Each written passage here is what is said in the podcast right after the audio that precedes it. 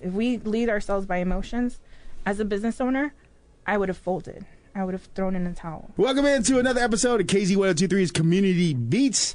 You know what's up. I'm your host, Ross Martinez. Alongside my guest this week is Christell Frausto.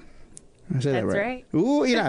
and I've been living out here too long, so my accent might be off. She's the vice chair of the Greater Peoria Hispanic Chamber of Commerce and also the owner of Tequileria uh, Wine and Spirits. Ooh, what's going on? You know, my friend introduced me to you via uh, Facebook. Yes. Uh, Gabe, shout out to Gabe. Great man. Thank you for the connect. What's something you're very passionate about? Yeah, my, my biggest passion, I would say, is immigration, immigration reform. We haven't had this conversation yet. This has been the biggest impact on my life. And it started when I was young. I was born in Mexico, raised in Chicago, Oh, we're in Mexico. um, Mexico City. Oh, de F. Mm-hmm. Chilanga. and uh, came here when I was three, when we settled in Chicago. I was in fifth grade, and my dad got a deportation case letter sent to him. So it changed. In the mail? It just and came? It just came. I don't remember if it was served to him or it came in the mail, but it was something I think that needed a signature. So I think either my mom signed or he signed, but it changed our life. So from that point on, my father had a case for 20 years that he fought, and he couldn't travel. The positive side of it is my grandparents, his parents, were who are still alive in Mexico City. Um, I got to travel to go meet them on his behalf, just to visit them. Yeah. So I got to see a lot of our culture growing up, and you know, live in Mexico during the summer a few weeks, and then come back to the United States, see the difference, see the poverty, see, uh, basically not feel entitled when I'm here, and it just triggered a lot in me. Uh, fast forward, right now, my dad had a pardon. He's good. In another year, hopefully, after 20 something years, he's able to visit my my grandparents who are still alive. 20 years. hmm 20 years. So what we did is we went into hiding because we didn't know what to do at first. So we went and lived with a family member. We dropped we they pulled me out of school and we went from saving money to buy our first home and opening a business to living in hiding.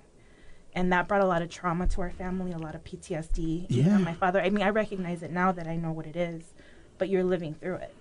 And so fast forward a few years, the fear was still there, but it kind of went down a few levels, a few notches. So we just went about our lives. And Like, hold on, wait. yeah. So, I mean, both my parents were born in Mexico. Mm-hmm. Um, I've never had to have that. I've had family members that have lived through that. sure. How old were you when this happened? I was in fifth grade, 1995, like right around the time when Selena had passed. That's how I remember the year. Yeah. Impactful memories, right? that's how um, Latinos remember anything. like- My big deaths. big, big, big moment. And But like at that age, you're a kid. You don't kid. know. You don't. No. You don't have it. Like, did you know that you were undocumented? Well, I wasn't, and my we weren't, but his papers were questioned. So he Oh. was. His papers were ours were fine. My my father's papers had an issue. So my mother and me and my brother were fine. My third my my third sibling, my brother, um, he was born here. So Okay. we just went from having you know a, a goal of American dream, you know, and we're getting closer to getting a home. We lived in the north side of Chicago. My dad's reasoning was, let's live in a small apartment. It's a safe neighborhood. It's more important is having that safety feature for my family is they can go outside, they can go to school, they can go to the park, they can go to the lake. We don't have a backyard. We can't afford a backyard, so let's live close to the lake in the north side where it's a little bit nicer. Pay a little bit more in rent, but we'll save up to get a home. So I still grew. They, my father tried to protect us, teach us, train us. You know, I had a really nice upbringing, very you know good times with my family. But that specific part is what triggered how I live now. Hmm. So by the time I was basically 14, you know, strict household still. I'm the female. I'm not allowed to go out. My dad's like, you can get a job or you can go to school. That's about it. Couldn't There's no hanging out in the streets. No, Couldn't have no that, boyfriend. You're living home till you're married. Exactly. So I was like, oh, I can get a job. I was like, I mean, I can't go to the park, I can't go to the store, but I can get a job. Uh, I'll take a job. So I found a job. I found a job through my aunt who worked at the mall. And at 14, I started working at the mall after school, after high school, freshman Which year. mall? Lincolnwood Mall. Oh, okay, yeah, yeah, So. I would go to Lane Tech. I would take train buses. You're Lane Tech. Lane Tech from. You know what we used to call you, right? What? I can't say. Lane Tech? Yeah. No, stop it. we played you a lot. I was a uh, uh, Salle. Okay, I was a okay. De La Salle kid with a the shirt and tie. Yeah. It was an awesome experience. But um, so I would go to school, go to work, and basically I went from working a few hours to working part time. By the time I'm 17, I had already partnered in as a business owner, and I had already gone from like one lo- one little kiosk to an inline store. We had already made some moves. We were How? excited because I learned sales early on. my who, who was my first boss turned out to be my mother-in-law. She taught me a lot of cool cool skills. What? Yeah, this is a Pakistani family. Um, I met the woman. She was incredible. Her name is, is Miriam Shabir, and she passed away around 2011. My condolences. I'll fo- thank you. I'll forward because all of these things had impacts in my life and my career choices. Yeah. They'll all tie together. We'll get there. And just Come on now. I, I am here. I'm reading the book. I'm with okay, it. so I'm 17 now, 18, making 30,000 or so, and you know, I'm I feel I'm feeling like an adult. Like nobody can tell me anything, but the reason I did it was because I wanted to help my parents relieve the pressure. You know, they're working hard for us. They would go into debt when back to school came to make sure we have the things we needed to go back to school. My parents didn't speak a lot of English, but would try to help me in school. Um, I went from t- going to bilingual classes to just English because they were more advanced, three years more advanced in teachings, and the kids were falling behind. My mom didn't want me to fall behind, so I struggled. I got bullied, you know, for saying uno, dos, tres. I would say one, two, three. So I went through it, you know, and it made me stronger. Yeah. Um, my English got better. I studied a lot more. Um, but now it was hard to juggle school and work, so I dropped out of school at 17 because I thought I was making money. Fast forward to tw- uh, I'm 19, my business went bankrupt. Why? Because we expanded too quickly. We didn't know the language of money. We didn't know how to manage a business. My payroll and my rent were too high for my profits. And what we were very, very profitable as a, as a kiosk Yeah. and a double kiosk and multiple kiosks and other malls turned out to be very not profitable with Christmas rent and an online store where I couldn't afford the payroll. And we weren't balancing our product orders correctly. So you went red real went quick. bankrupt. At 19, I had 18 roughly, had lost like 7K in just displays. And I mean, it broke my heart. I was crushed. I was like really, really like, you know, cocky, ready to go. Like, we're doing this. I'm excited. But I didn't have the understanding or the learning to really run a business. So what happened after that? I got my GED in a week. I tried middle college for a little bit, Truman College, middle college. Yeah. But I ended up just jumping into a, a job, a job that would pay my bills. I went into cell phones, telecommunications. I worked at Sprint. Then I jumped over to Verizon, which was my saving grace for 13 and a half years. Wonderful company. They invest so much into women. They teach you to be a leader. They would send me to classes. And I went from a salesperson. One of my managers encouraged me to become a manager. He's like, you know, you call us every time you have a problem, you can handle it. And then, you know, he would encourage me, empowered me there's a few people that have empowered me around, along the way. So I had I had my manager at Verizon. He pushed me to become like a supervisor. Next thing I know, I'm helping supervise 15 stores. Next thing I know, set 13 and a half years later, I've worked 30 stores. You know, and I love it because why I would go somewhere, fix the culture, talk to people, make it better, empower the store, fix the numbers, go to the next store. And it was just like I was cleaning up and making things better and go to the next place. I had negotiated my base. I was making really good money. I constantly negotiated my base three times. Every time I got a raise, I would go back three times negotiated. You're giving me more money. You're giving me more money. I do all the dirty work. You know, that's interesting. The phrasing you use that you go, you clean up, Mm-hmm. and then you move on. But it was great because I got to work with HR. I got to learn a lot about the company policy, about you know how to treat employees, how to treat customers, how to treat myself. Like the Uh, you know, psychology the psychology of it of a business to me after that failure it was like i didn't realize i had gotten a passion for learning it so much because i knew none of it So, what I are the some? Where's like what are the biggest lessons you learned about? how to talk to people is one of it like emotional intelligence So, like, how, what are how to make things? an impact on someone how to meet them where they're at find out what they're thinking not just about what they do at work like what who are they as a person Mm-hmm. you're interviewing people to get to know them Mhm. it's the same thing you would almost do with an employee and then together you build a team So you invest in them as in a in them human level, rather. human level. And once you take care of them on a human level, everybody's on the same side. And then I didn't have to worry about the customer because I was taking care of my employees. They would take care of my customers. Hmm. So overall, it was just an impact on sales, an impact on culture, an impact on like You know, me I- being a good leader. I agree with that because I remember a couple months ago I got r- really sick, a bad cold, Mm-hmm. um, and my boss like, "No, take the days off." But outside of just giving me the days off, he stopped by. He Aw. gave me Dayquil, Nyquil, Yeah. some Gatorades, and eating pack because I threw my back out the same time. Aw. That's like Riquito, you know, I'm old. um, but like just him doing that. blew your mind. The second I got back to work, I'm like, Captain's my Captain Scott. What do you need me to do, brother? He's like, You're working too much. I'm no, no, no, I'm not working enough for you, man. You took care of me. I never had a boss do that. But showing that sympathy Yeah. or empathy. empathy yeah i would say both um, and then adding a little bit extra on it like another thing um, that intrigued me was the company had a 401k Mhm. and financial i mean financial education i never had one you don't get that in schools and unless your family has had experience with it you're probably not going to get it at home either Well, a lot of Latino families don't really have the financial. or life insurance so that's going to take me into my next career Ooh, come on. so I would teach my employees about their 401k, their benefits. Like, hey, you know, the company matches, it's free money. I'm like, you can grow it this way. Because at 19, 20 now, and, you know, bordering 23, I saw that money grow really quickly. And I was like, mm. there's got to be something here. Can I touch that money? What can I do with it? You know, I'm trying to think of ways to, like, what can I invest it in?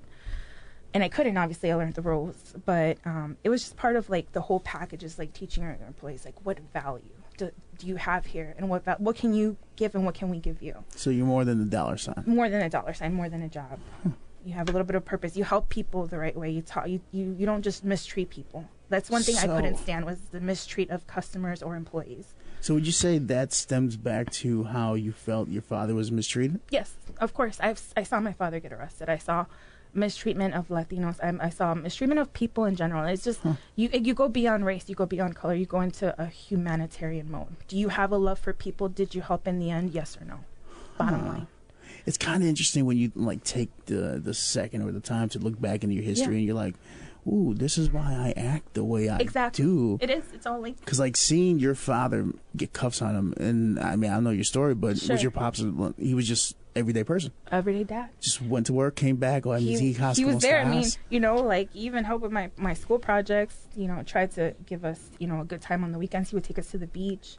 He would teach me about culture, art, um, books, my grandfather's history, history of Mexico, history of the world. Like he's a very knowledgeable, hardworking person that, in my opinion, could have multiple companies at this point and be retired, but went into hiding with his talents because of the trauma and the situation with immigration and immigration reform.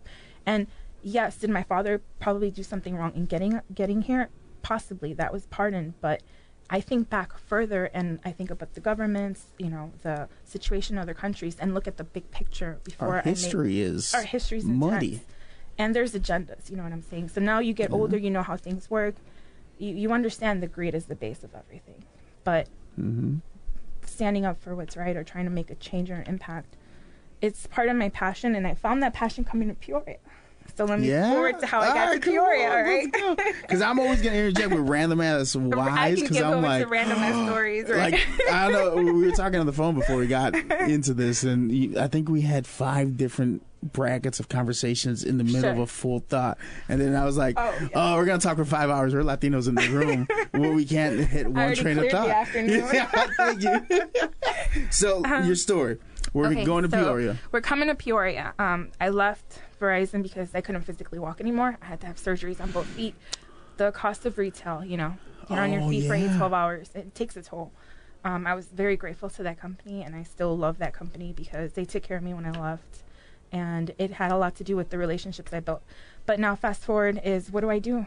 I need to not work on my feet, and we're in transition from um, my mother-in-law passed, left a life insurance, very small policy, like a burial policy to bury her, and that kind of opened my eyes. It's like, wow, insurance does that. Like that's a thing. You know what I mean? Uh, usually, you see a lot of people collecting money when somebody passes, right? Because there's no money, no savings for to bury even our own people. Um, so I started looking into life insurance and becoming an insurance agent. Um, and then my husband had also gotten out of the cell phone game and opened a restaurant. Well, took over an existing restaurant. So that was a, mistake we did not want to repeat. Is open a business, not knowing what we did. With what little money she left us, she left us a letter like, "Don't stop. Go back to business. Go back to being a business owner. You guys got this. You've learned what you needed to learn." So we took over that restaurant and we built it up. It had been standing for 40 years. Gyros, roasted chicken, Chicago style North Side. It was called Morse Gyros. It's still there. We ended up selling it to our cook. But we ran that up for a good four or five years and made it awesome. You know, we got Changed the involved with the community, improved improved the menu, you know, added delivery, just did a lot of cool things with, you know, social media and the internet and the apps. And um, okay, we're business owners now, right? We're, we're like, we're doing it again Yeah. we want to grow and we can't.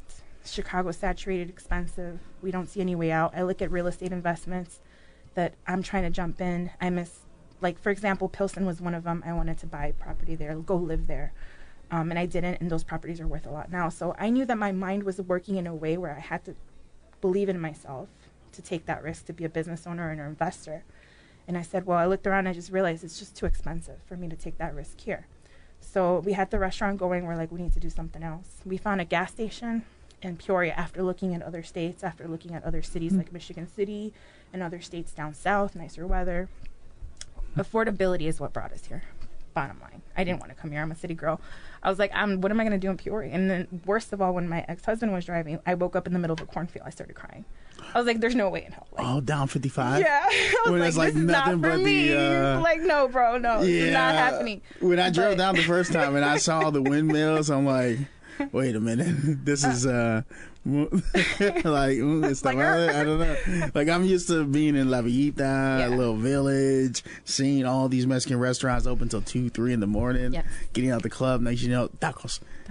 You don't have that here. you don't have that here. Well, we'll get there. We'll get there. I feel like we're gonna we're gonna be there in a few years. But I know you know we still we still Well, got some work. To I feel like Peoria. is uh, 10 years behind the major I market. agree with that. Ten year. Mhm. like five to ten. It Mm-hmm. depends because I know what we're doing here at uh, KZ. It's there's no social media. Like I'm I looking, you. I don't really see social media in the media department like that. but that that's an opportunity. It is. Um, cities that are very. If you go to other states, cities that are very thriving in the commercial side, like the business side, retail side, um, they have a healthy amount of minorities, especially Latinos too. You know, Asian Mhm. community Latinos. There, there's just a good thriving. Why? Because we're consumers. Oh yeah, actually. We're one of the top consumers. but you know what? Marketing dollars, Mm-hmm. analytics. Yeah. It says uh, 35 white female is the driving force in America. That's what every marketing, uh, uh, what they call it, an- analysts, analytical numbers when they come up, they say white female 35 is where all the money is. What about the top number of women opening businesses is Latina Are they? and graduating from? No, educate So- everybody so right now. Yeah, there's there's not, lots lots of numbers, lots of lots of um, know, like you- statistics, but yeah. if coming to Peoria was a decision because of affordability, and in, I can tell you that in three years here, I've been able to do more than in 10, 15 years of my life in Chicago. Give me some. So Yes. I'm ve- that That's that brings good. a, a spirit of gratefulness in me, and um, also finding my purpose here. I mean, I- don't get me wrong; it's been a struggle, and it is a struggle, and Yeah. it's, and the pandemic is something no one accounted for. So as I get into all my businesses and the losses even that I've had, and how I've had to pivot, and a lot of businesses have had to pivot to survive, Mhm. um, it, it, it breaks your heart. You know, it's it's it's a real hustle, and it's a real it's it's a real threat to you know staying profitable or staying you know even keeping your doors open. But um, at least what's kept me going is that um, once we came t- here and had the gas station, which is no longer ours, we've sold it but kept the land. Um, I was able to open an insurance agency on Knoxville. I was an insurance agent for four years. I loved it. I'm still licensed. Um, also a financial like a stockbroker license. I still have that. You do a lot. I do a lot because I love to lot. learn, and it, even if I don't con- consistently practice it, I did it to educate, to learn, to educate, to check out the field. It was great. Pandemic changed the insurance industry for me. It was time for me to basically pass that off and continue with my other projects, which is Tequileria Wine and Spirits, a liquor store that I designed with women in mind. So if you if you check it out, I mean, it's it's a liquor store. It's a boutique style. Is you gonna Very give you nice. crunk? It's gonna get you crunk. The- Nice. The, ladies can go in there and also see the variety that I designed with them in mind. Why? Because I think of my sisters, my friends, my aunts, my mom. You know, like Huh. trying to have a good time, trying to go into a store. Wait, And what do you mean like, by that? wow. Like that's something I, that doesn't come to my yeah, mind at all. for that to click, it's like it's getting the feedback. It's not just having liquor; it's having variety. It's So having mixers. It's having sugar free. It's having gluten free. It's having a natural, you know, sweeteners. It's having um, the right type of displays. non-alcoholic even yeah brands that are you know made even by other women um, Because I got uh, one of my closest friends works for uh, Diageo. I Mhm. think it is. Mhm. it's one of the largest He's he's he. Uh, I don't want to butcher what he does, Sure. but um, he's up there. He's really big with branding. Uh, but he's been with them for years, so like I kind of know a little, but not much. sure so if you come into my store for example you walk in and it's a huge store for it to be a neighborhood store and the variety is incredible thousands and thousands of items i do my research for products and, and variety and flavors and try to compete with my price with larger stores it comes down to being a game of buying in bulk so you can get a better price and pass it on to your customers but Huh. it's also a game of doing your research and knowing like what's hot what's not what's happening in other states what's happening in other cities who are the new brands can i get them here and i've been able to do that with a lot of uh, products that are, for example, uh, agua miel. Uh, I have uh, mezcal. I have Mm. tequila. I have aguardiente. I have Venezuelan rum. I have I've had Guatemalan since I rum. moved. Uh, guess what? I even have pulque. And for Stop. for people that don't know what pulque is, pulque is like not for everyone. It's uh, a It's drink that's very cow. yeah. It's it's a very it's fermented. It's almost like a kombucha with alcohol. Yeah. And it's it's something that's very considered very poor drink. But Is that like right right when you get it from the cow, you let it ferment for like a day or something? yeah, it gets fermented and then you can add flavors to it. Yeah. So I have it bottled, and nowhere else do you find that else here in Peoria, Midwest. Maybe even rarely in Chicago.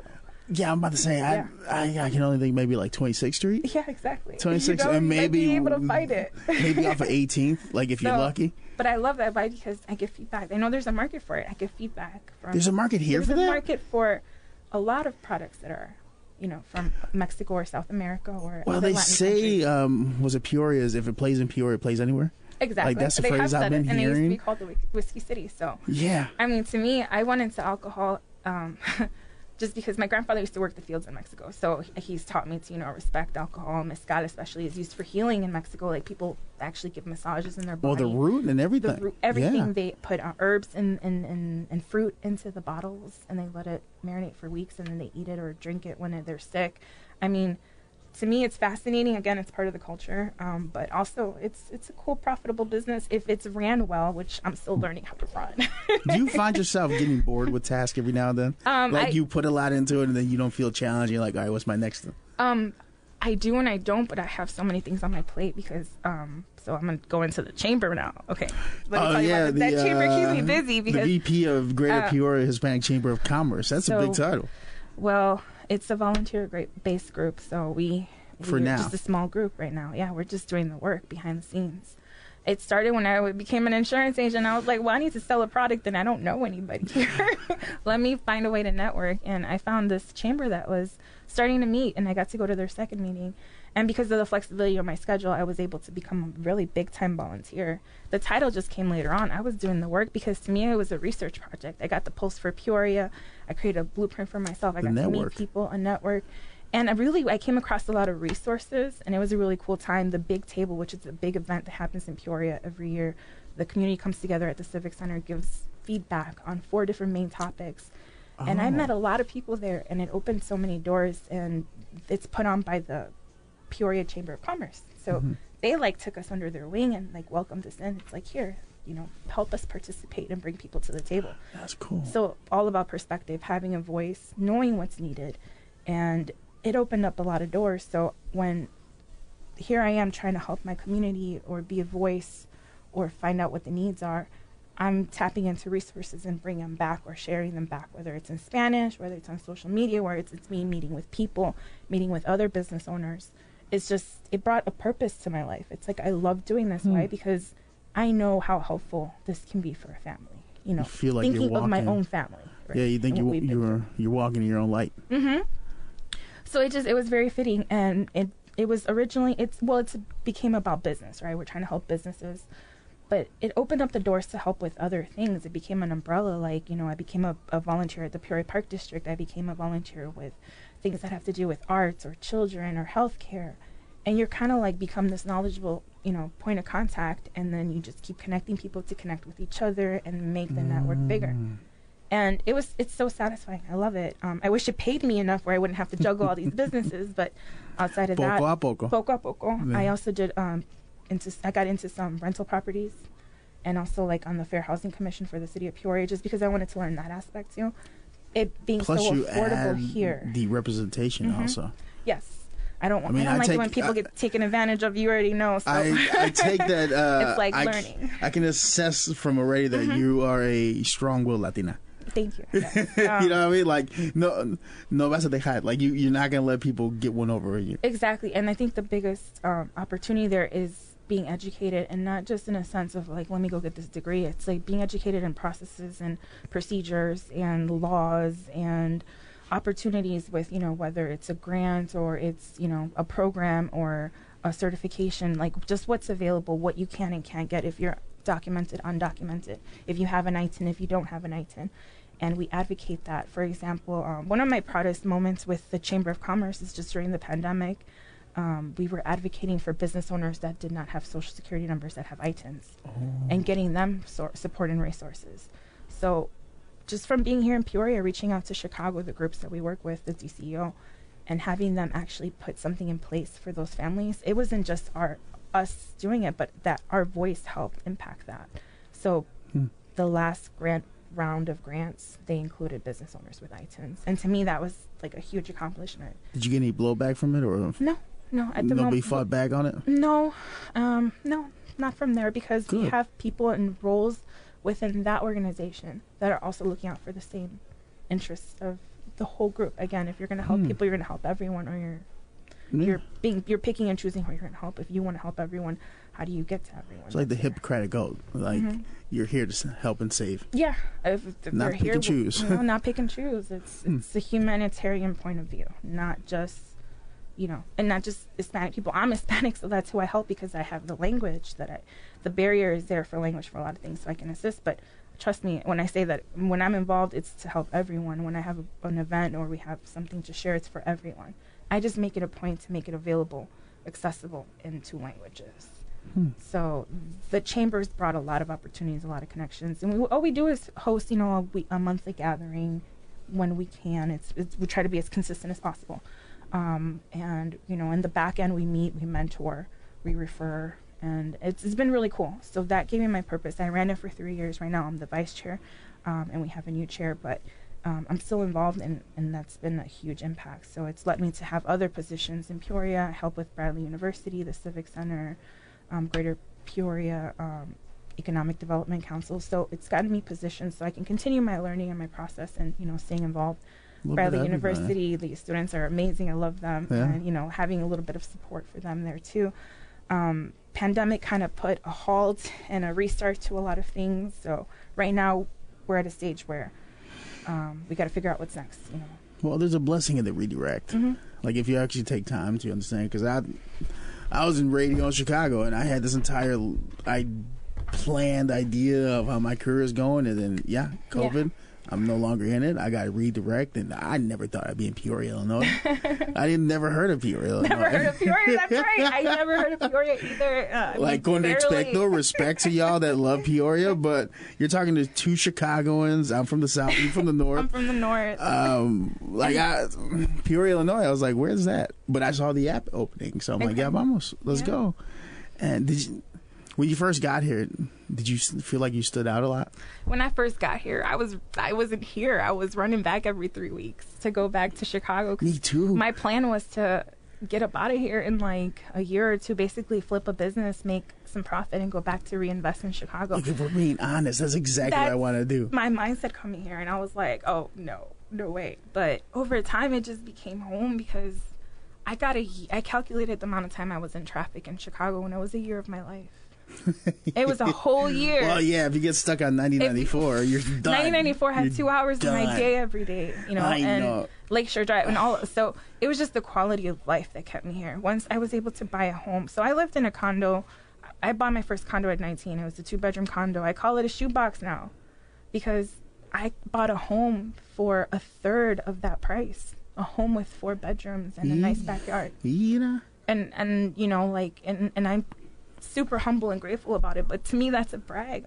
you know that No, that's I, a come the on. comparison from the quality of life I had in Chicago to now, and I'm still you know I was I don't know how old I was when I got here. I was in my early 30s, but just what I've done it from then to now, it, I don't look at it just as time. I look at it as the opportunity, and as it was a fertile ground here for me to do it, and it still is. Hmm. And for more families to come here that are Hispanic, like our Hispanic population here is growing.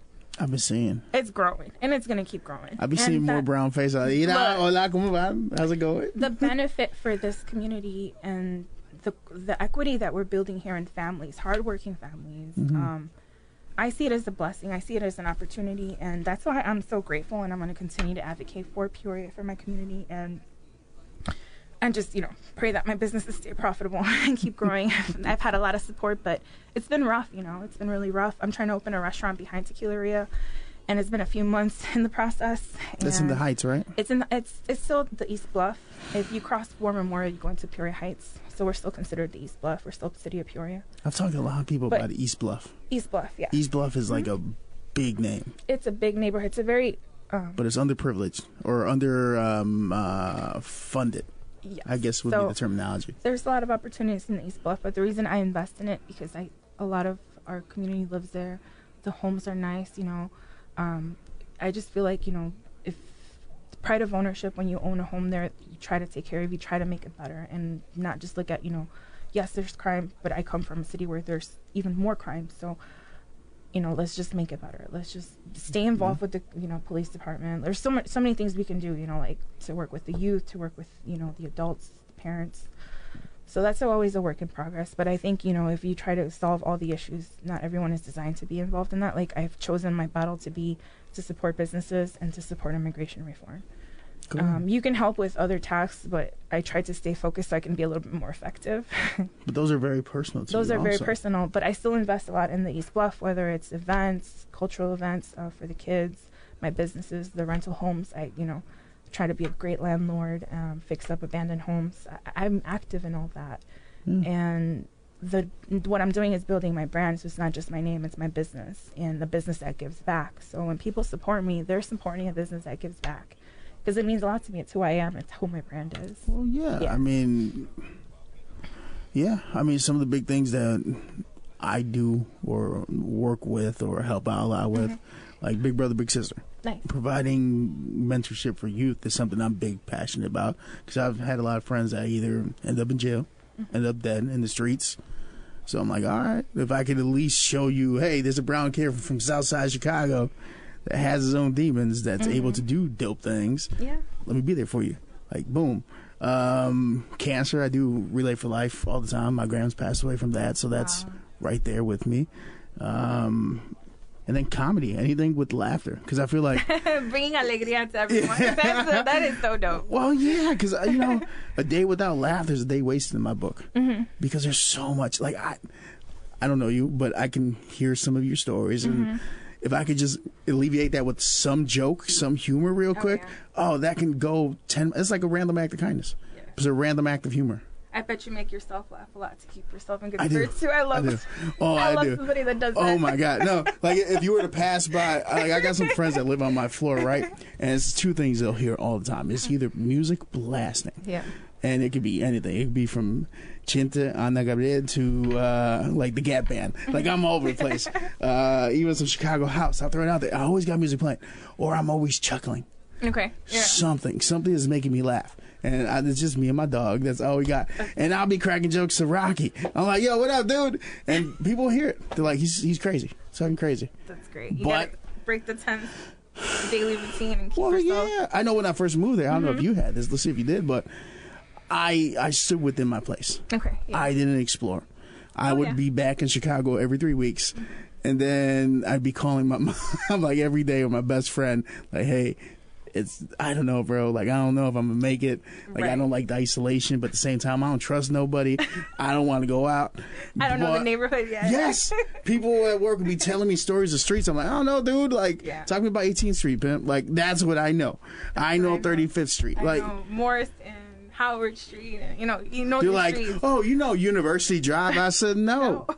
Why? Why would I know? You know, like, Yeah. but as I found a friend, you know, Gabe, uh, Gabe, Ruby, Allen. That's my close group here, and the fact that I can just, hey, y'all want to go have brunch? Pop up. Hey, we're going to kick back and have drinks. Boom. But having that has made this place feel like home. It does. Gabe is also from another state, so I feel like I love a person like Gabe who's very positive, ready to do activities, meet people, and he, you know he's got a great group. And I used to go to boxing with Gabe, and then he was going to salsa dancing. And, you know, just having those friends that have you Mr. invite you- Sunshine. yeah, Mr. Sunshine, to invite you to those activities. And my activities just were in the sense of more business at first, but then you know there's a lot of good stuff to do here and fun stuff. So I like it now. It's it's peaceful to me here. Um, How long did it take for it to feel it like took home? some time. You know, I came straight to Pekin for two years, and then I actually moved to Peoria on my third year. Wait, how was Pekin. Uh, Pekin was fine for me. My husband had a, a different experience. He's a little darker, but I Oh, mean, he also speeds. So, you know, if he got pulled over a bunch of times, I don't. Ah, but, yes, yeah, no, I, I didn't have any personal issues, and I think again, I don't know if it, you know, I can't speak for everyone. I didn't have any personal issues with with living. Because when I moved here, Mm-hmm. the first thing I got told was, "Don't go to Pekin."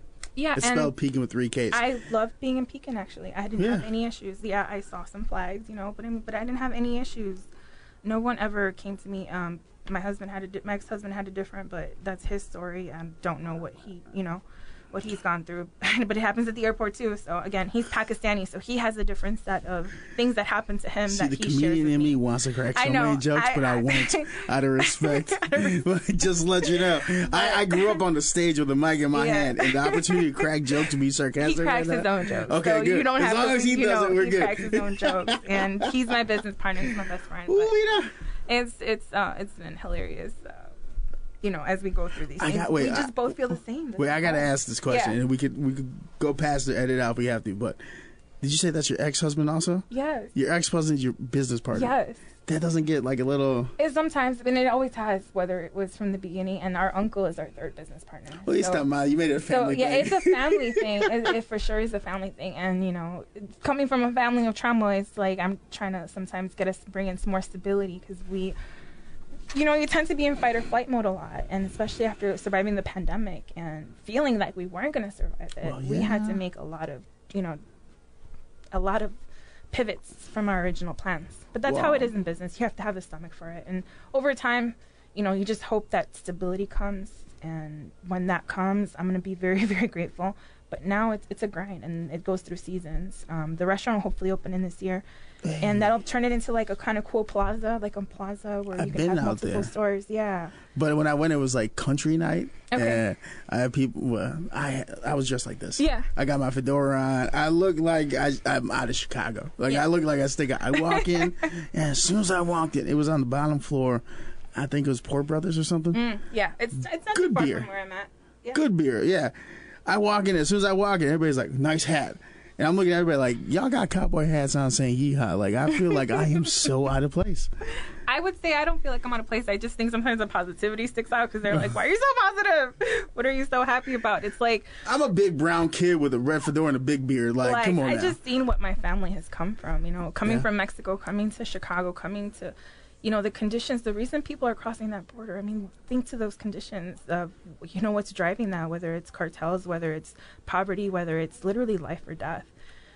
You you tend yeah. to be grateful and pos- and see try to see the positive things in what's around you. the silver lining. It's yeah. It to me, it's it's been a blessing. Well, even right now, with the uh, they got they captured Chapo son. And then now they're saying that the military is going against all the cartels, or like they're trying to put a defense out. I've been trying to keep up with the stories, but you don't know what's accurate or not, Right. If you actually go on TikTok, you get a lot more inside. which is crazy. Isn't that crazy? Think Yes. about it. Yes. Because TikTok actually is what Twitter was supposed to be. Yeah, yeah. It's they get a lot of info and and That yeah, like when when you think about it. Yeah. That's one of my friends right now. Uh, when you think about it, though, like you get on-site reporter. I remember in the Mm-hmm. Ukraine when everything was starting to go out. I would get everything off TikTok. Yeah. a lot of like, oh, hidden can't agendas. No, even you know, not to be a conspiracy theorist, but there's a lot of agenda there. And if Well, you, we're you're hip to it, you know, yeah, I, you know, We don't trust easy. there's a really good book I'll recommend. Um, my one of my friends recommended it to me years ago. It's called uh, Confessions of an Economic Hitman, and it talks about what goes on behind the scenes Hmm. of countries' policies, wars, politics. But we have to have a voice. We have to have solutions. We can't have emotions running all over the place. If we lead ourselves by emotions, as a business owner, I would have folded. I would have thrown in the towel. How long did it take you to get control of the emotions? There's ups and downs. I can tell you that. It- I still got mine. I'm yeah, there's it's it's a lot of ups and downs. But after making some mistakes that you saw that you were repeating, Mhm. you know, I, I I caught myself repeating the same mistakes. That's when I had to tune into my emotions. It's like, why am I making the same mistake over? I had an idea in my head. I wanted Tequileria to be right, but I couldn't afford that. I couldn't afford even the sign that I originally wanted, the outlook, the outside of the store. Why? Because the pandemic hit and it cost me three times to build that store. So I had to build that store in with my original designer and theory as it came. And hmm. three years later, I'm closer to it, but it's not what it was from day one.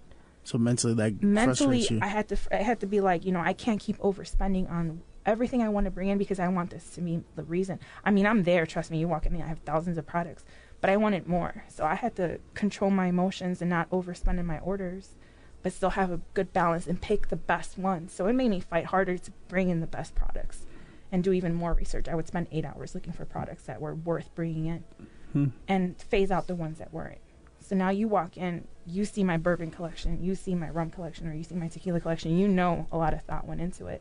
So that's like one one side of controlling your emotions because bottom line, money has to control your business. You know Yeah. your your expenses, your your um, your savings, your expenses, your payroll. Everything you can control is control it and inspect it and check yourself, check your ego like yeah i want this to be the dopest store and it's gonna get there but it's taken it's taken me maybe two three years instead of the first year i opened when i thought we were not even gonna open the doors like we were about to go bankrupt just in that project itself not in general but just for that project because it cost us three times to build within the store within the store with, within the Hmm. building and then get the product and then pay the payroll and i mean everything you had to juggle was just you know unexpected with the materials going up during COVID, with not being able to get permits right away.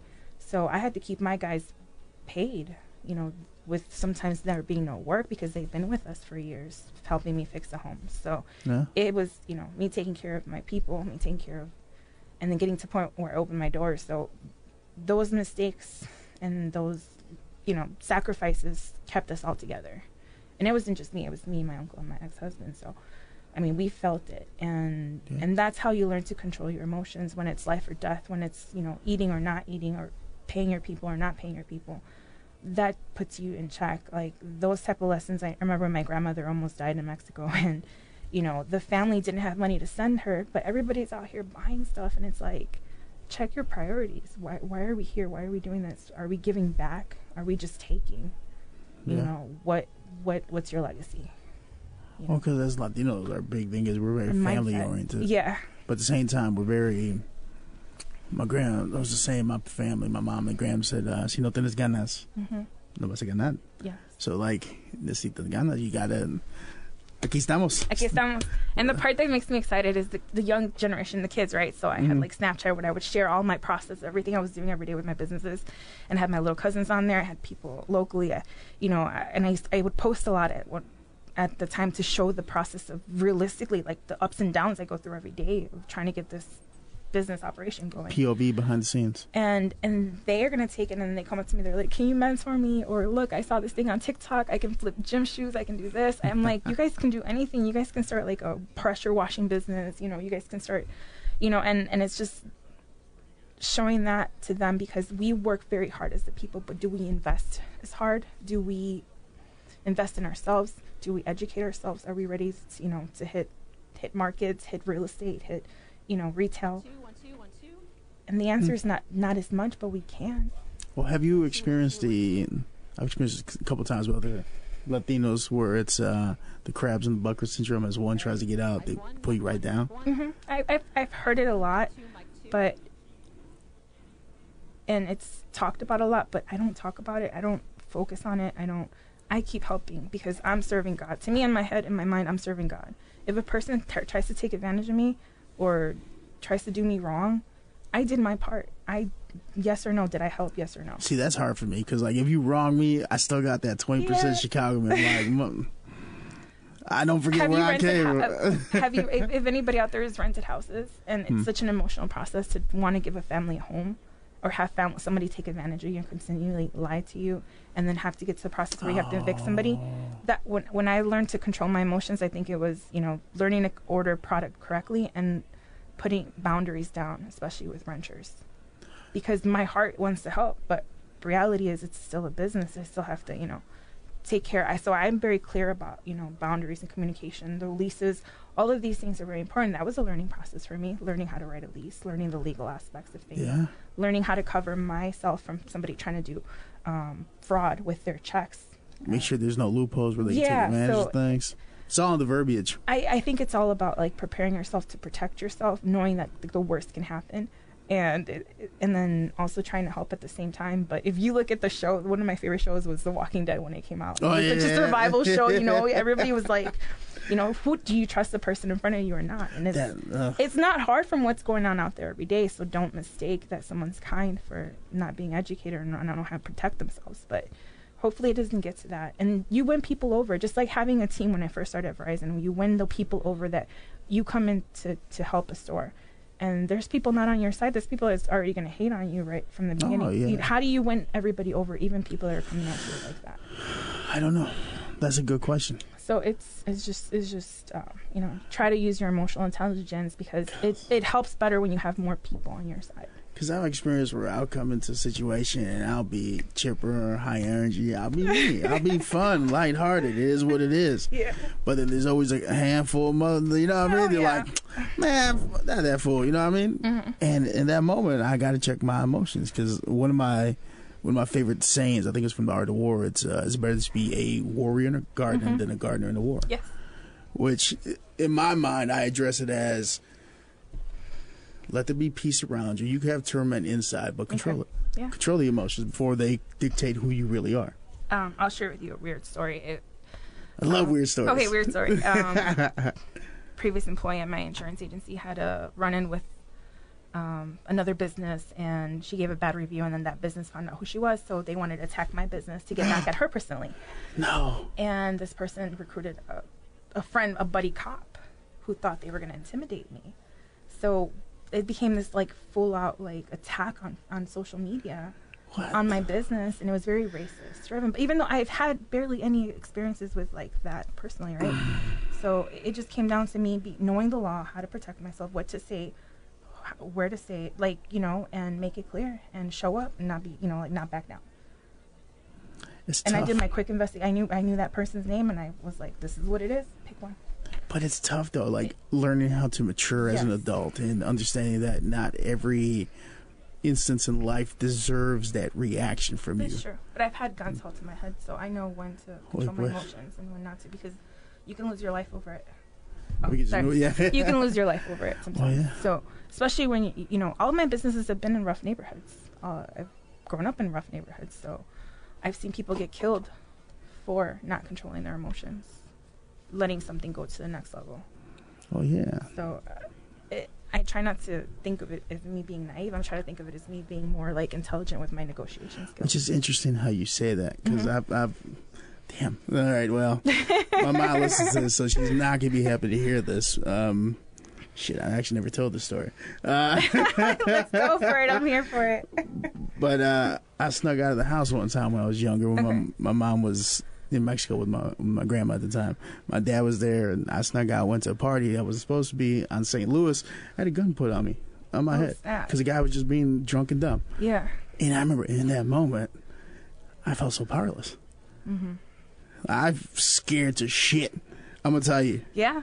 like it. It wasn't until maybe a year and a half, no, a year and a half in the pandemic where I actually went with my best friend and shot a gun, and I took the control over that. Where I'm like, all right, Got over still don't like them. Right. but it's like in the moment.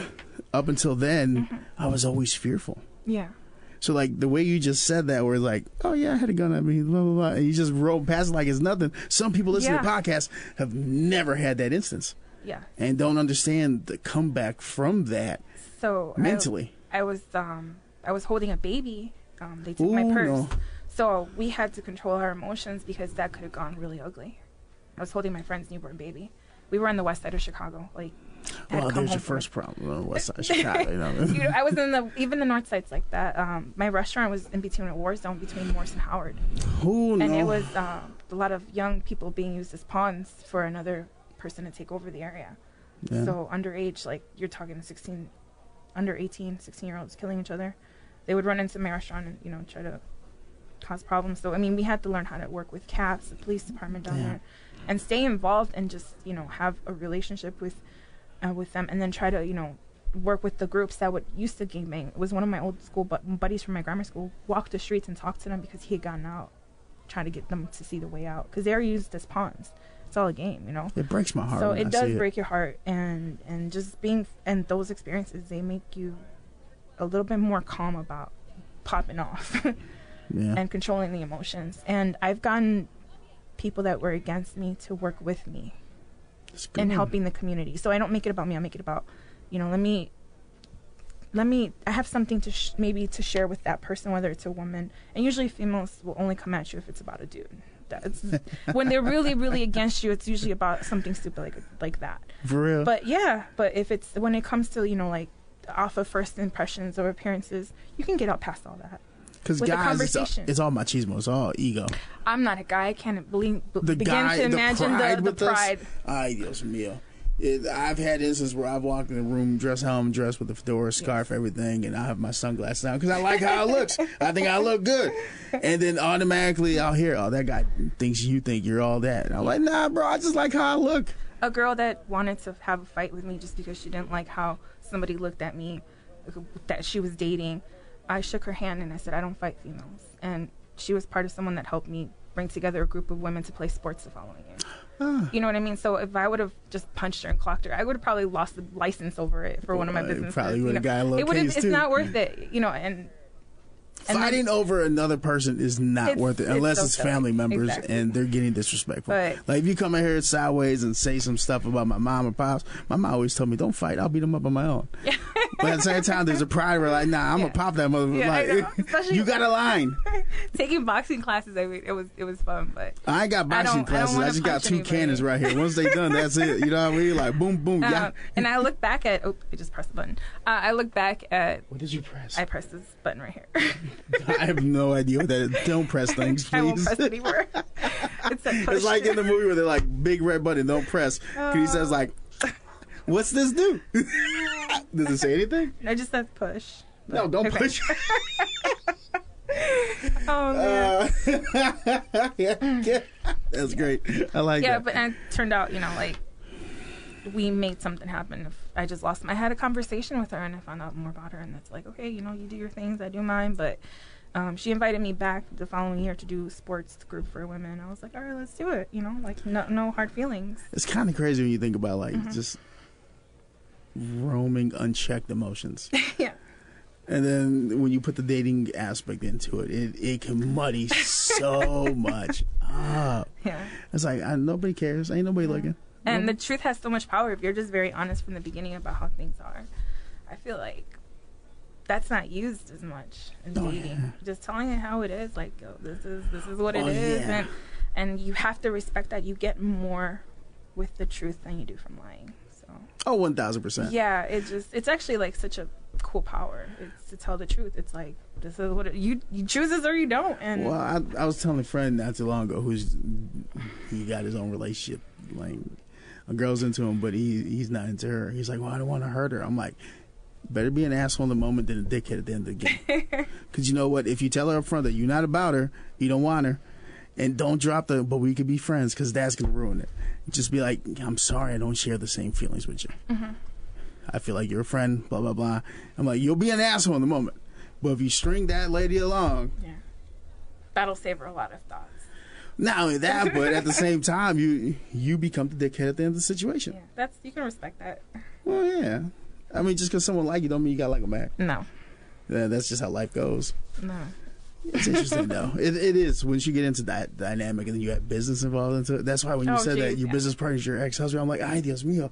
That feels like that's I love that man, but yeah. no, but that's great. No, I'm I'm glad you're able to make it work. But it's it's it's hard. But um, No, that's I'm glad it's him because he he's always had my like our best interest in mind, and I I get into fights with him about like little stuff, but it's always about trying to make it better. Like my biggest complaint is um like let's just be more structured. Let's just you know be oh, more he's more organized the wind. he's more by the wind and i try to bring more st- you know especially after living trauma you want that stability you want that healing you want to Yeah. bring that peace to your daily life and if you can apply it to your business that's that's good too if not you know you're gonna have your days especially during our seasons like we just got past the holiday season it's mm-hmm. hectic as it is summer is hectic and we have to regroup but i kind of like you know having that corporate i want to try to plan for the next year in advance i want to organize you know all of our receipts and things so like that have so- you have you addressed what that core is about? Like what makes you oh, need to have that Oh, yeah. hardcore? So what Yeah. is it?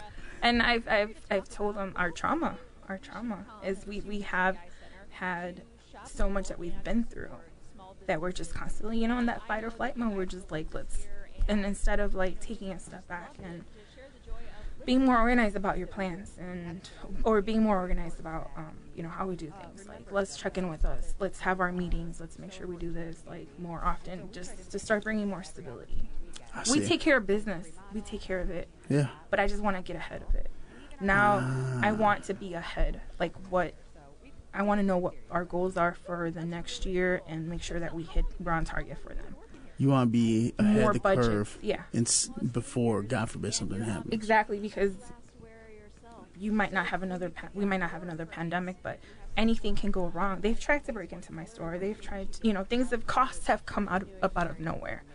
I we've re- we've remodeled that store a few times just to make it a better flow, uh, bring down um, theft. Um, you know, put up more cam. We, we just try to make it feel safe for our customers. Like, um, I pay for extra lighting outside from Amarin, like a, car dealership posts. I have lots of cameras. I try to make it welcoming and safe.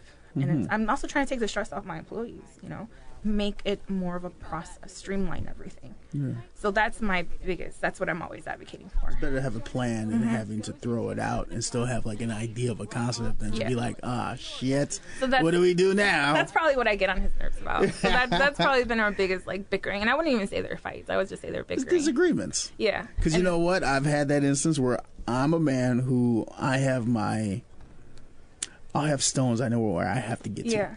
But the process of how to get there, I enjoy the authentic in the moment aspect of just going, and that has rubbed certain women I've dated completely wrong. Like, well, why don't you plan more? But like, life, you don't know, just go with it.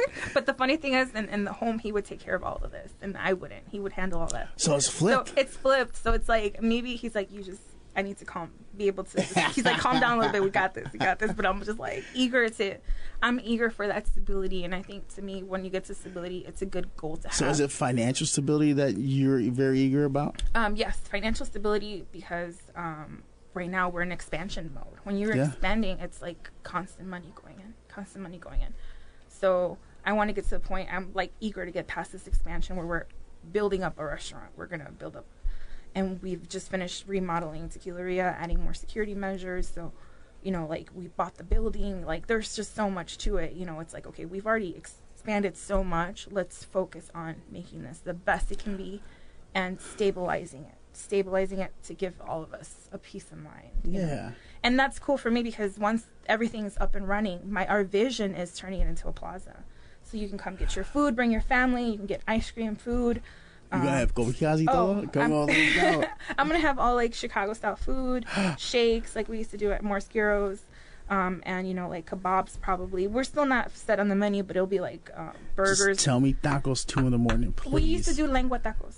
No, not But like tacos. I'm not. I'm not we're not much. gonna be a Mexican restaurant, so I don't know if we'll have tacos. We could do like specialty plates like we used to do back in the day. Just do the but husky our gyros tacos. are what's up. Go- Oh yeah. yeah, our gyros All are the with it. man. That was it was the best in the north side. I will say the one thing I do not like is the fact that say I go out to uh, Southside night or later Mm-hmm. night, right? When I'm done, You need a snack. I want tacos. I burn calories. I want to earn them back. You know what I mean? Like I want Yeah. some tacos. I want some gorditas. I'm talking about the um, food. Yeah. there there So would be some food trucks like uh one joint. I, that was it. And I've only seen them a couple times. Nah, pues. Yeah. it, it don't work. It I don't don't want Taco Taco Bell to be my go-to. I go to Bachi's uh, Pizza over by Bradley. They're open till like really late. Are they? Yeah, that's probably Wingstop has been my like That's a good saving one. too. grace. That's how you know I'm from Chicago. Wingstop. Yeah. You know, it's interesting that you're that we're talking about um, just the financial security and aspect. Most of the Latinas I've dated in my life, Mm-hmm. that has been their driving thing. yeah. Have you noticed that also in the Latino world? Let me tell you why for me. I just if I have everything set where I can be semi-retired, I can go full time into my passion projects. Which are more immigration reform, more of what I do with the community. Right now, I do maybe like ah. 50 70 community and like, well, more like 50 50 right now. And it was at one point, it was like 70 30. I would do 70% of my time in my appointments, and I'll show you my calendar, was community. I'll show you my calendar. You show me yours. it was ridiculous. Yeah. And then I did slow down. Why? Because my health took a, a hit. Like, um, my my foot began to, I have an injury, so it began to hurt again. And I didn't want to go through surgery again. So I took it a little bit easier. I worked from home, bought an iPad, invested in an iPad Pro, and it was like, okay, it's a business expense. Let me get this and learn how to work from home and take it a little bit more easier this year. But if I can retire, semi-retire, I can d- make more impact. That's my goal. No mm. car payment, no house payment. Have my businesses running themselves. Like I want to get to that point, and so I can do my passion stuff, and then I can continue to do investments. I probably have another two businesses to flip in me, and then I'm done. That sounds. I have my right. eye on one. I can't even talk about it right now, but I will work on it in the next three years. because I like cheese. Can you tell me off the mic? I can take it tell you off yeah. the mic. You're gonna you're gonna look at me like I'm crazy. Well, hey, look, I'm I don't know whether for that make one. kind of males will tell you, but It's I a male dominated field. I love novelas. So anytime I get some cheeseman for free, I am Right? So- I have my goals of just maybe like two more flips, one more flip, and and then I can work more on like my passion stuff.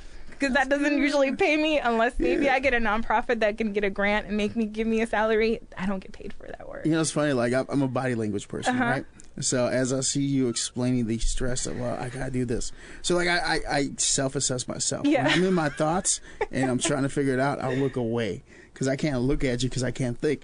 So I see you. You look down and you're trying to assess, and then the minute you said, and then that we said, I get my passion project. Your head goes up. Yeah. Big ass smile. It's like a visual learner. Yeah. That's that's what it is. Yep. I gotta look down, think in my head. I have my list, and I'm like, okay, these are my goals. It's funny because my boss now knows whenever he asks me a question, I immediately look away. And like at first, I, I would see him looking at me like, "Why you keep looking That's away?" I'm like, "I'm thinking, brother. Like I'm thinking. You're also a visual learner like me. I have to be. Well, yeah, a little bit, but like in order for me to get something, I have to have my hands on it yeah. because I gotta I gotta think about it, and then I gotta put my hands up on it, and I gotta figure out what works. Yes. That's the only way I can do things.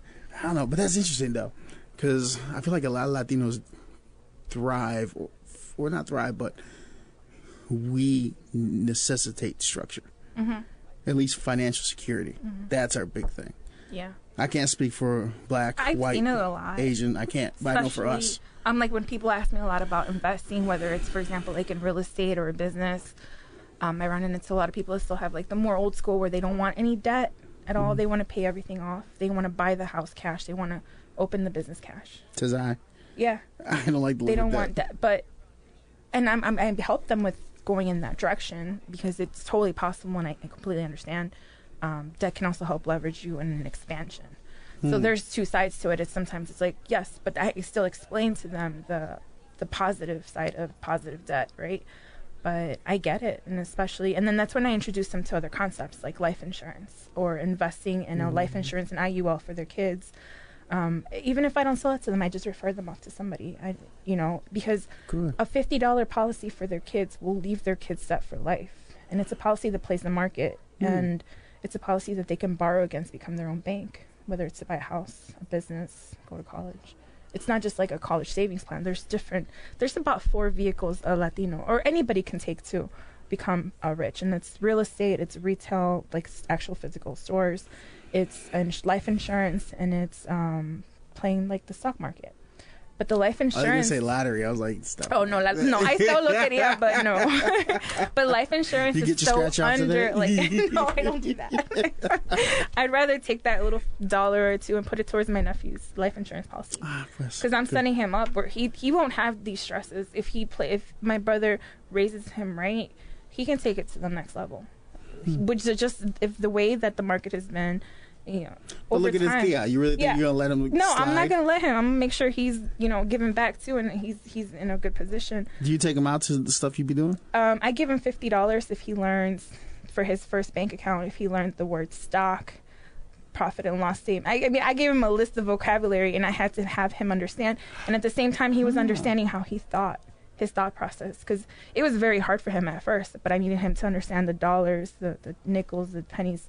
And then I needed him to understand stocks, what it meant, what a company meant, what, what like just a few words. I picked like ten top words, and I gave him fifty bucks for it. So he was with me for a good two hours, earning that fifty dollars Oh, yeah, but I was able to see how he thought and help him because I had that anxiety of learning two languages. So I know what I felt as a kid, right? Trying to learn two languages, having the pressure gave me anxiety and made me feel like inadequate. It made me feel like I didn't know it. it made me feel not smart.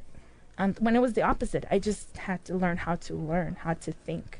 yeah, it my was something new. It was something new, and I helped him with it. And now he's doing really. My brother just told me yesterday he's doing even better in school. Yeah. So I feel so like excited about that. You know, I don't have any kids, so it was really cool to experience that with him.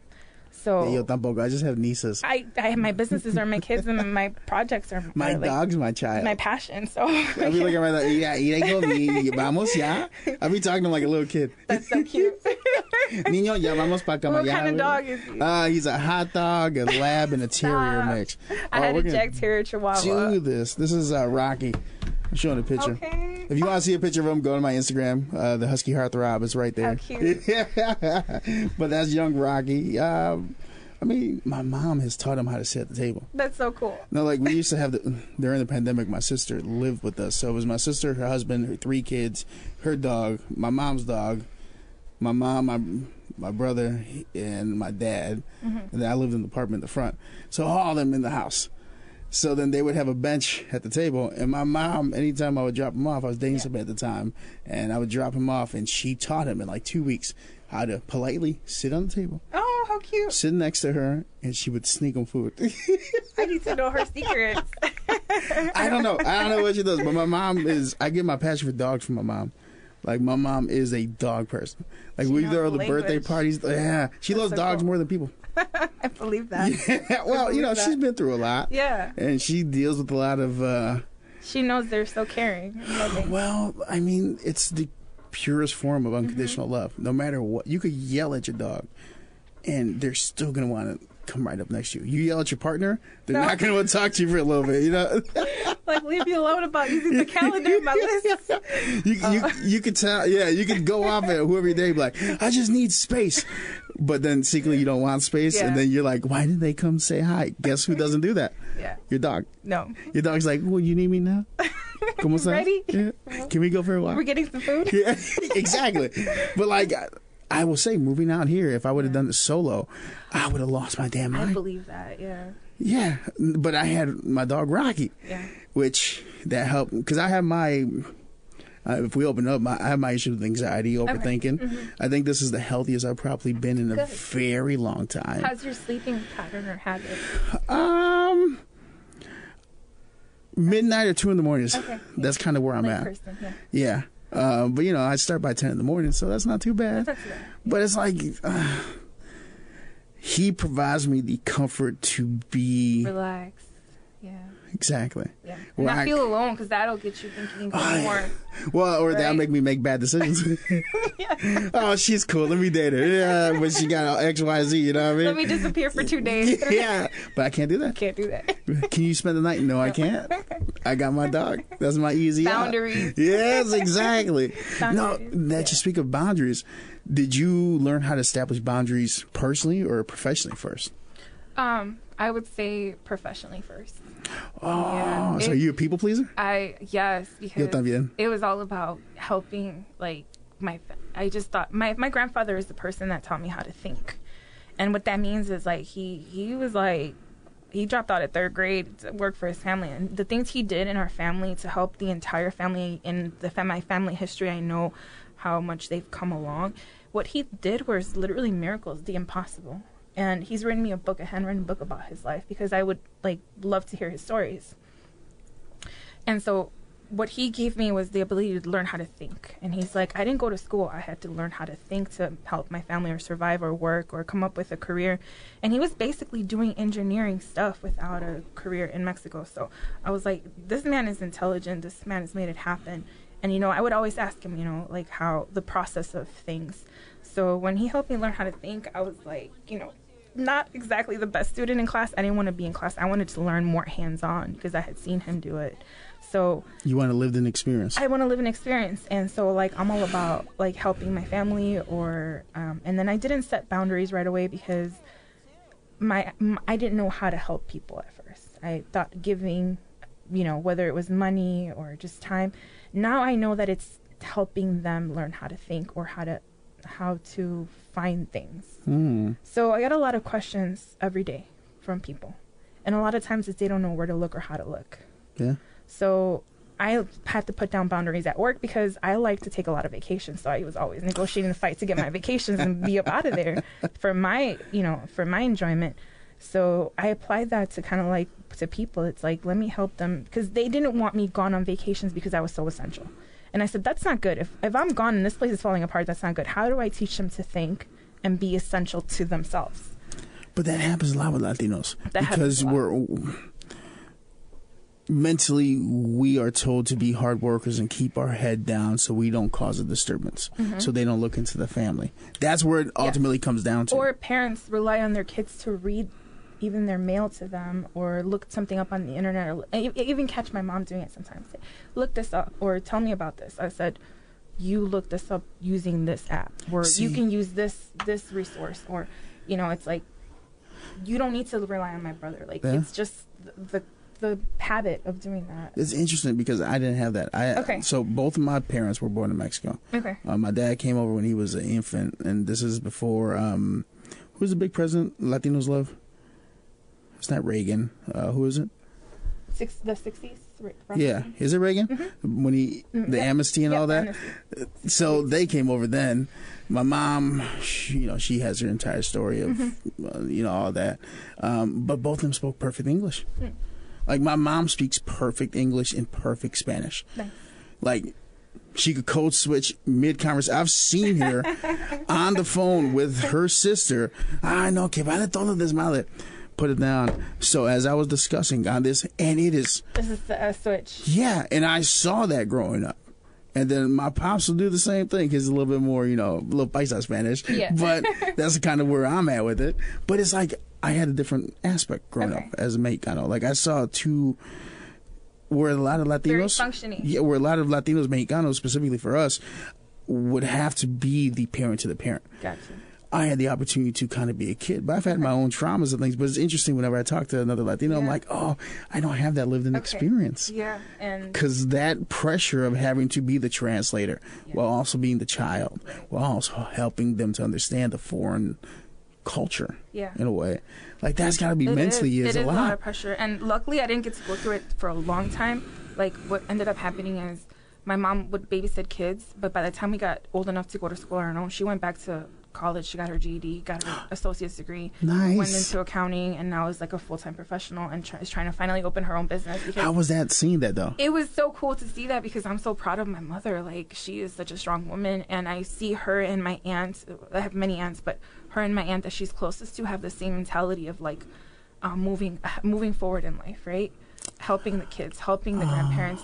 And my mom right now, like you'll see her go. She has time off. She'll go to help someone, whether it's my brother or my grandparents, her brother, um, my grandparents in Mexico. Like she's always about taking care of other people.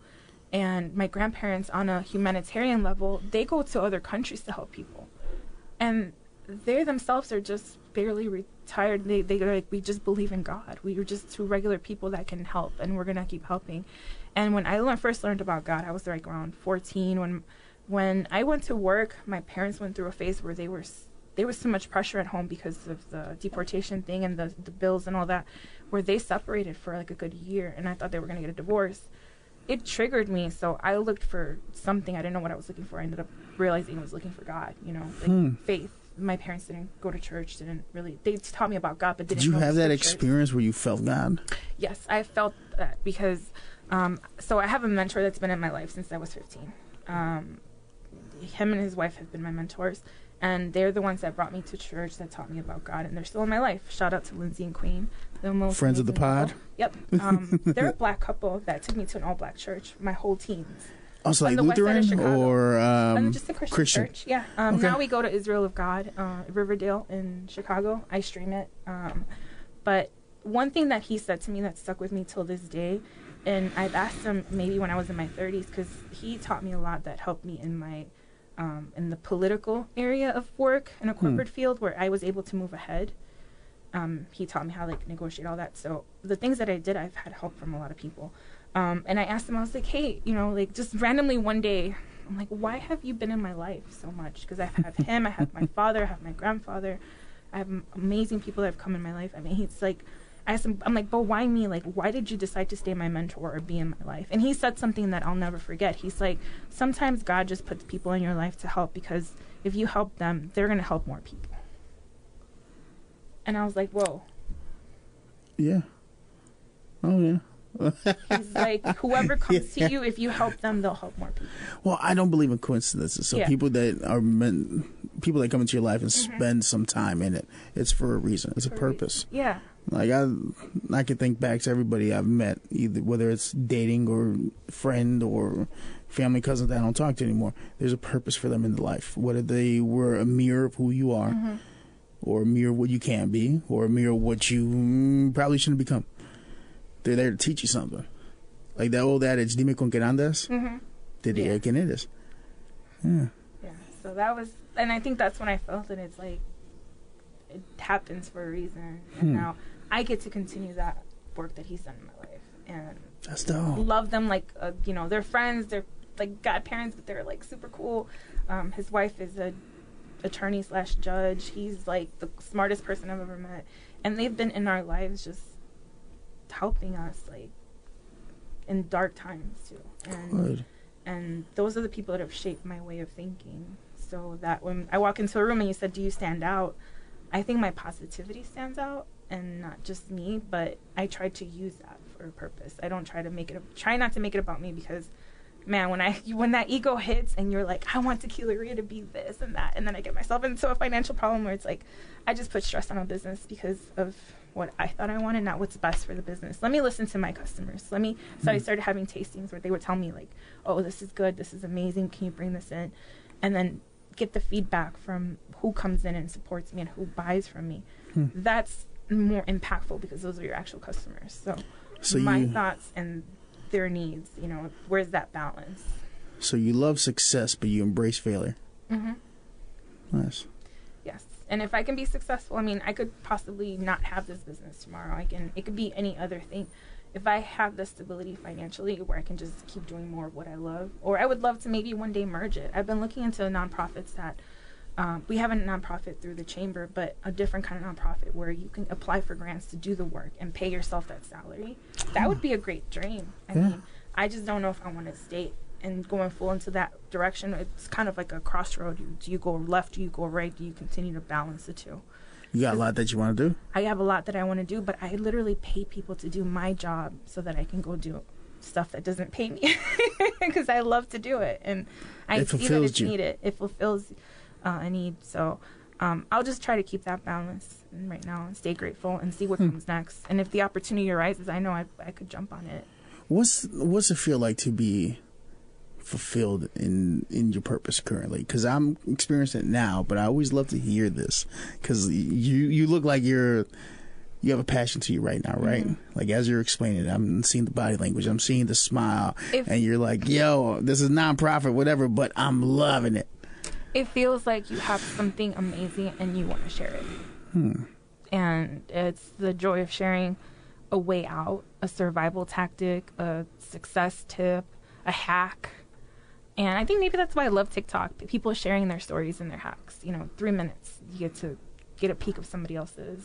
Well, you and it's seen so my powerful. TikTok? I'm gonna have to follow you, man. no, you Probably don't, because I'm today. I'm not. Uh, that- But, oh, but I'm the opposite too. of this. But that's good too. You know, you need that that that alegre person that's in the crew. You know, that you know when you're throwing back a few beers, you're having a good time. That's the person that that's all the sarcastic cat with puns. Love that. we need that because it's not like right now. I know I, I, I, I feel the pressure. I do. I feel the pressure. I've taken this year to take it a little bit more slow, trying to get my health because when your health goes bad, it humbles you really bad. Whether it's your Oh. health or somebody else's health, like when my I've grandmother been on my almost died. deathbed three times, Oh yo. I man, know that that puts a perspective like none other, and I there's told always you. gonna be things that come and humble us. But Well, any day above the ground. so right now I'm just like in that mode where it's like okay, new new new challenges this year for sure. I know they're coming. I know they're coming because opening a restaurant. How crazy is that? When twelve restaurants have closed this year. Like just knowing how good my product is, that I have to believe that it's gonna be successful with the cost of you know the cost of you know even paper cups, straws, everything has gone double close to. Yeah. I mean, look at what got this. Yeah, The it's- price alone. cooking oil, limes, insane. So limes alone. They've gone up a dollar. yeah, just on this this new idea or plan because, um, you know, I want to make this this happen in Peoria. It's you know, it's, it's a risk. It's definitely a risk, and if it doesn't work, then we jump to the next idea. But. Like I had to, I had to do that with insurance.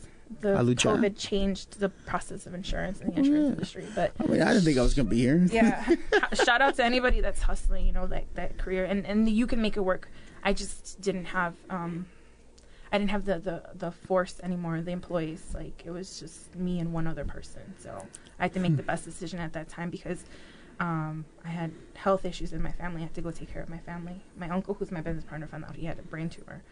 Oh, is that when we were texting? You yes. said you had to go. And then Ah, um, my ex-husband had fallen in the ice. So he has like uh, he has his head has like trauma, brain trauma. I know. So I couldn't juggle my insurance agency that I love to work. I couldn't do it anymore because I had to take care of family and Yeah. juggle everything else on my plate. So I have to be more conscious not to stretch myself out so much. you just told me we could have postponed this for so much no, longer. no, no, no. This No. was last year. This was a year. Oh, ago. okay. I just mean I thought No, meant no, like no, right this now. This was last year. I was like, no, no, no, you guys. no, this year is fine.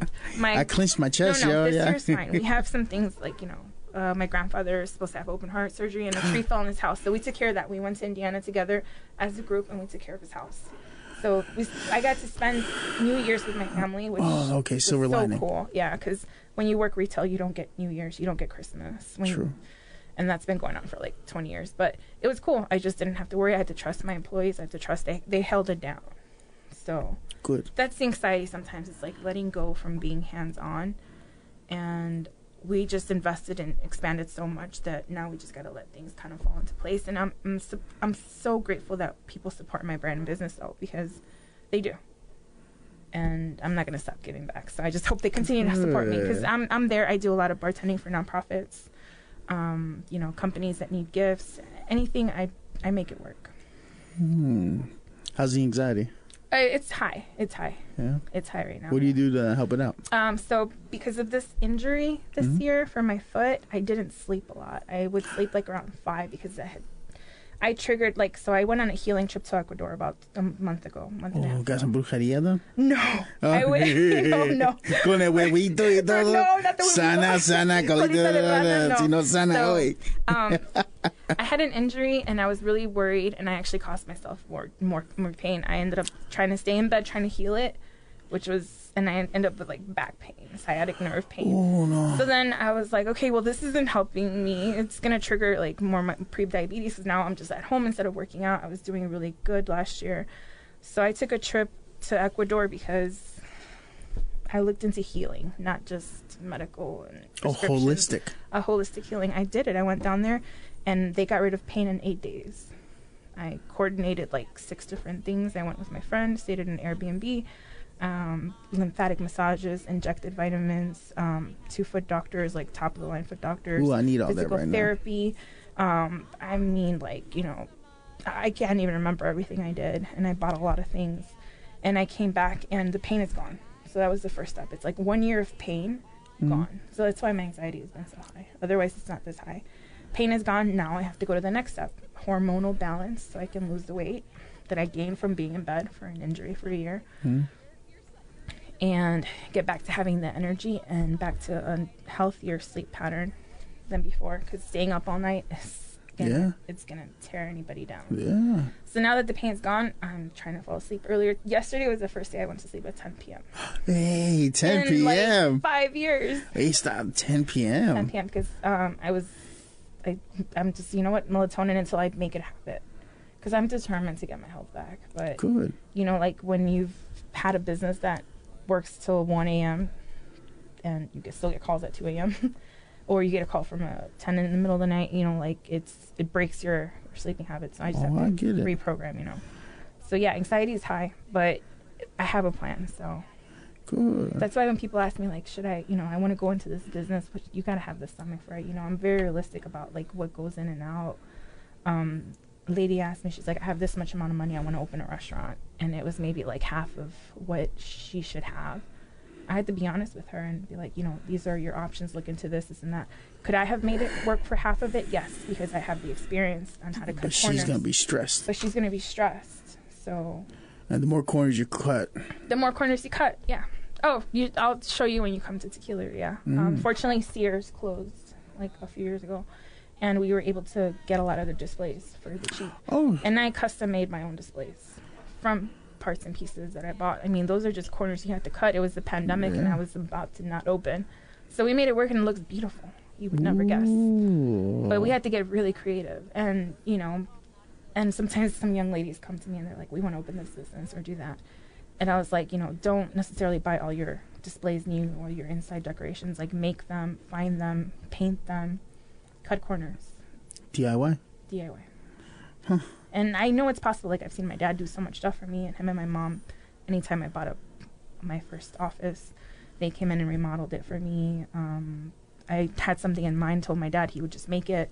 You know, so I know it's possible. And then th- when I work with my construction crew, like they bring me hands on into things. Like they fix a house, a roof, I'm there. They're showing me how it's done. And then I go with them to pick out materials. So I've learned so much, and I know it's possible for us to cut corners. So I just share those kind of tips. It's like, okay, there's this group, there's this is what you do to make sure you hire someone that's going to do a good job or get referrals.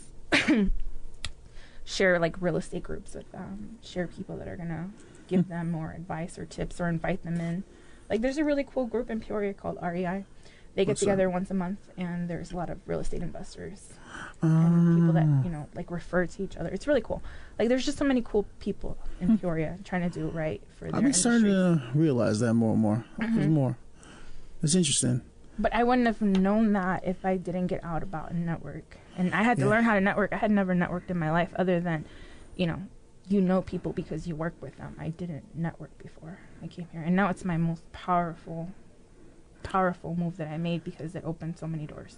I tell you, that's probably what's made because I moved here April eighth, Okay. Yeah. and the time of us recording this is January thirteenth of twenty three. Um, and when I left to Chicago for Christmas, it was also my birthday, and I I remember driving back to town. You're Sagittarius? Yeah. Me too. Wow, when's your birthday? Fourth. The fourth, seventeenth. Okay. Ah, look at that! No wonder. No wonder. Um, so we'll be I, here another three hours, folks. More than likely. More likely. I still got to do a show, but whatever. Yeah, it is what it is. Um, but as I'm driving back into town over the bridge, like I feel like, oh, I'm home. Yeah. But by that time, I had been networking crazy. So like from April till September, I was kind of isolated. I was trying to figure it out. My anxiety was Sure. Through the roof. Mm-hmm. Like I was calling my best friend probably five times a day. But now he called me yesterday. He's like, "Yo, what's up, fucker? Like you haven't called are me you yet. Like you haven't called me in five days." I'm like, "Oh man." He's like, well, "You been busy?" I'm like, "Yeah." He's like, "What do you mean you ain't been busy?" I'm like, "I kind of been on my couch just He chilling." knows you. That's yeah, good. yeah, yeah. He's like, "You good? Everything fine? You normally call me." I'm like, ah, "Yeah, man, I'm comfortable. Like I'm good now." Those are good people to have. Well, yeah. That know you and know when to look for you. That's good. Yeah, and then my mom calls me too almost immediately after I get off the phone. Shout out to Miguel, friend of the pod, best friend of the pod. Um, my mom calls me. She said, "¿Y tú? ¿Tú dónde vas?" I was like, "Right, Peoria." I'm like, she's like, "You don't call me no more." I was like, "I just saw you." Like, like it was five days ago, bro. Like, That's relax. But it, I think it's more than just love. I think they understand that I'm a person that has anxiety. Mm-hmm. Yeah. And because their phones are always available to me, when I no longer call, they get a little worried. But that's kind of beautiful. Like I'm at a point now where I'm like, because of networking Mm-hmm. with different people, now my close circle, Gabe, Ruby Allen, where I hang out all the time, we have places we'll go. I can hit them up for brunch. Yeah. Peoria becomes a home. I love that. It's the people around you that make an area a home. I like that quote. I came across the bridge and I fell home. I know, which is weird because immediately when I got back, need to copyright that. yeah, but it was weird though because like I, I haven't been here that long. I haven't been here a year. yeah. Wow. Um, and when I came here, I was working WMBD and KZ, okay. and then officially they moved me over here because I think they finally understood like, nah, this dude is Yeah. hip hop. like he's this this brand is Ross. Yeah. And when they gave me like I have so much, they trust me so much. I love it. No, I love it too. but like, it's weird. Everything in Peoria right now it just feels like this is where I'm supposed to be. Yeah. I am who I'm supposed to be now. I love that. I have good control over the warrior in me, Yeah. and I just see opportunity in Peoria like you do. I see it. I feel it. And speaking of hip hop, like uh, I don't know if you've heard of the Yanni Collective. Like it's another group of young people doing great work. I get to work with them a lot. Um, I feel like I've heard this there's name. There's just so many groups. Did you tell me this name? I think I did. Um, Well, I want now to I do. connect you with them. All right, I'm make with. sure you interview more people. Like there's Yeah. just so many young people doing great things, and those personalities they don't they don't hide who they are. They don't shy away from what they bring to the table, their culture, the culture period, um, what what attracts the youth, and I think that's so powerful because when they're not just giving away toys, they're having like college fairs. Um, they're Don't press that button. I'm not pressing the button. I'm looking at the button. I saw your Um, eyes. I saw but, your but eyes I'm and hands. excited because you know I get to see other people doing stuff that's never been done that kind of lines up with what I love and I can I see that can happen. Then we just work together and we make it happen, and then we just bring in more flares to it. Yeah. Juntos It podemos. Yeah, Yeah. yeah. So, um, I remember at first one time I was about to get like real discouraged because I was like surrounded by negativity, and and I went to Bradley University and I found it there with the students, the young students, like the freshness, the professionalism, the the view of the world. They haven't been traumatized yet. They they had you know and. They were just ready to like ready to go. Like we're here to help. Let's make this happen. Look, we're both in our thirties. A, a person in their young twenties, I feel like has not. Well, some may have. This is an overgeneralized Sure. statement, but mostly, most twenty-one-year-olds that I've met, bright-eyed, bushy-tail, Mm-hmm. Sure. life ain't slapped them hard yet. Yes. Which at twenty-one, life slapped me a little bit, Yeah. But not at thirty-three. Now, life done slap me a few times where it's waking me up. So it's it's always awesome when you're able to come across youngsters Yeah. that still want to do amazing things Mm-hmm. and just need some guidance. And trust me, I'm not young. I'm closer to 40. Oh, hey man, you good? But yeah. You look good. Thank you. Come on now. You got the silver But- linings. but I'm I'm trying to like gather that, you know, like um, I had a really big honor this year. Got this past year, got a few, you know, recognitions over my career, but um, the recognition that came from the community, the Hispanic community, was really cool. Like they Mm. voted like a, a reina thing, but for the work I did, and then I got like a comptroller, and it's like what, like that was awesome. So Ah. I'll leave you with that. With that note, um, there's been another episode of the KZ1023's Community Beats. I'm Ross Martinez, your host. You know, uh, my guest this week has been the vice chair of Greater Peoria Hispanic Chamber of Commerce and the owner of Tequileria Wine and Spirits here in Peoria. Christell Frausto, thank you so much for everything. We're now, we know each other now. Yes, we do. Now we're All cool like that. She's going to put me to work. You know, right. You know it. Do me a favor, go back and check out all. Well, not you could. I mean, if you want to listen to episodes, go ahead. Oh, okay. But everybody else, go back, check out the episodes you have yet to see. Uh, thanks, appreciate you. Peace.